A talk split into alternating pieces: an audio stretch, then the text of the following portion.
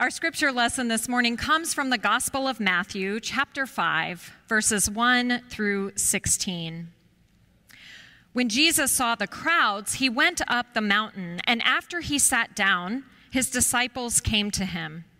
Then he began to speak and taught them, saying, Blessed are the poor in spirit, for theirs is the kingdom of heaven.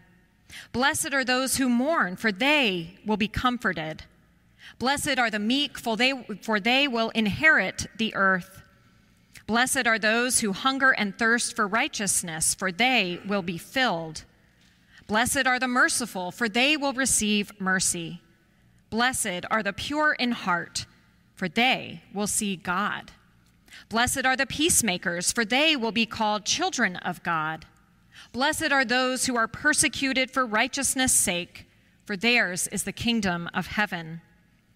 Blessed are you when people revile you and persecute you and utter all kinds of evil against you falsely on my account. Rejoice and be glad, for your reward is great in heaven, for in the same way they persecuted the prophets who were before you. You are the salt of the earth, but if salt has lost its taste, how can its saltiness be restored? It is no longer good for anything but is thrown out and trampled underfoot. You are the light of the world. A city built on a hill cannot be hid. No one, after lighting a lamp, puts it under the bushel basket, but on the lampstand, and it gives light to all in the house. In the same way, let your light shine before others, so that they may see your good works and give glory to your Father in heaven. This is the word of the Lord. Thanks be to God. This summer at FPC, we are exploring our God given capacities for curiosity, creativity, and play. Last week, Wilson explored the creation story in Genesis 1 as a foundational text that reveals God's creative nature. Today, we consider the Beatitudes, often believed to be Jesus' first sermon. In Jesus' creative hands, this whole idea of blessing or happiness becomes something entirely new and unexpected. Scholars refer to this teaching of Jesus as the Sermon on the Mount because he climbs a mountain to deliver it. This happens because Matthew wants to connect Jesus' words on this mountain to the words God gave Moses on Mount Sinai, the words of the Ten Commandments, which established the rules for God's people. Now, this is not just a first sermon that serves as a warm up to the rest of Jesus' teachings. Matthew wants us to understand that this mountaintop teaching lays the foundation for everything else Jesus will say and do in his ministry. And through it, we discover that Jesus has come to offer us a new way of seeing and understanding who we are, who God is, and how God invites us to be in community with one another. Anton Chekhov's 1898 story, Gooseberries, tells of two friends whose walk across the countryside is interrupted by a torrential rainstorm. They detour to the home of another friend who has a large farm with a mill and a pond. That friend invites them to stay the night. But before that, they, they go and enjoy an invigorating swim in the pond. Then, warm and dry and out of the rain, they gather in the farmhouse for tea.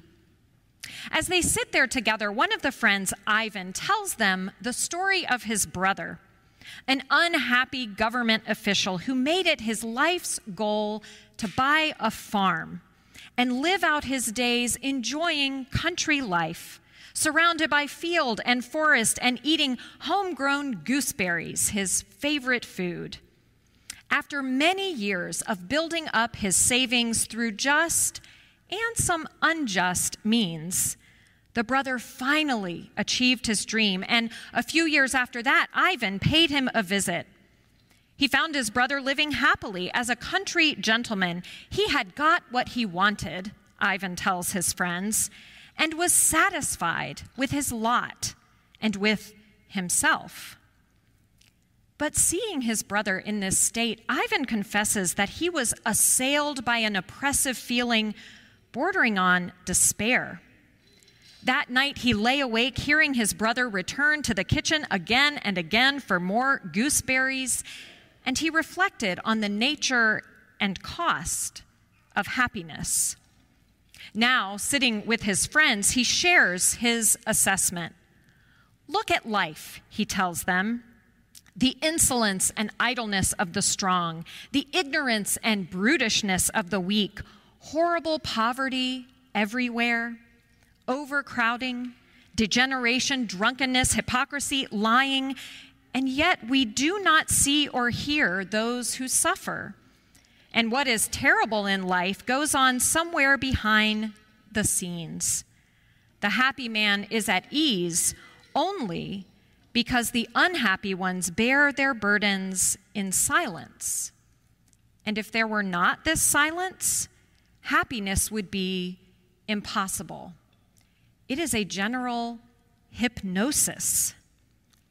Ivan continues Behind the door of every contented, happy man, there ought to be someone standing with a little hammer and continually reminding him with a knock that there are unhappy people. That however happy he may be, life will sooner or later show him its claws, and trouble will come to him illness, poverty, losses, and then no one will see or hear him, just as he neither sees nor hears others. But, Ivan concludes, there is no man with a hammer.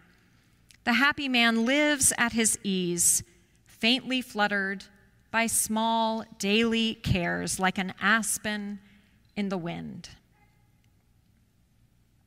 Ivan's role in Chekhov's story is to be that man with the hammer, knocking at the door of his friend's comfortable life, reminding them there is more to life than their own happiness, particularly if that happiness comes at the expense of others.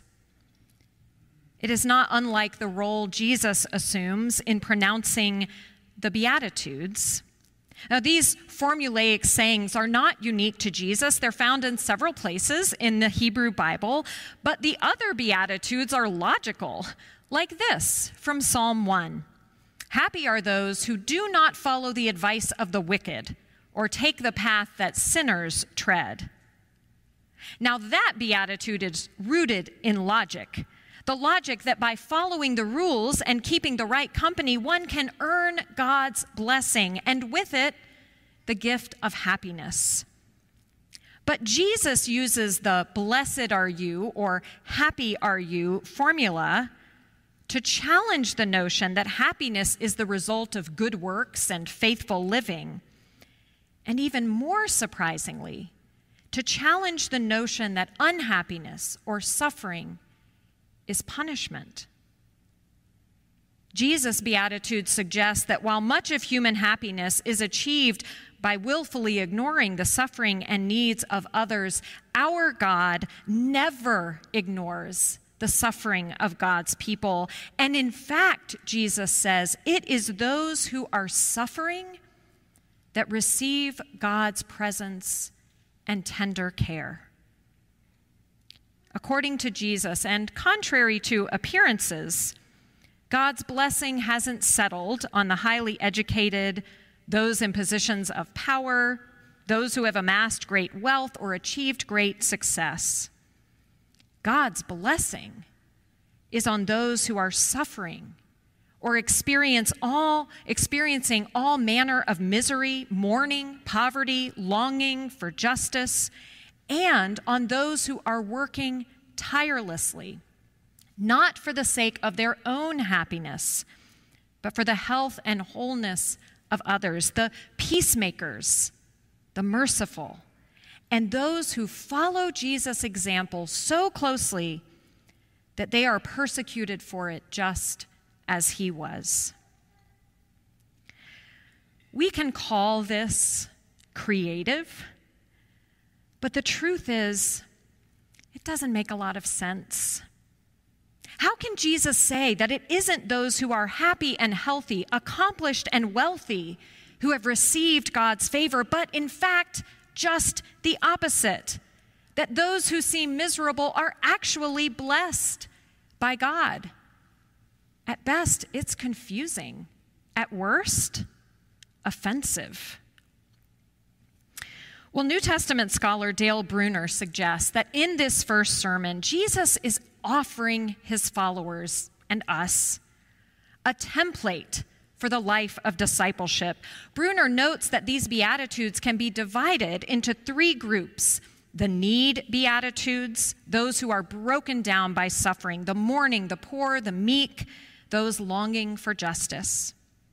Then there is the help beatitudes of those who are strong enough to work for others, the peacemakers, the pure in heart, the merciful.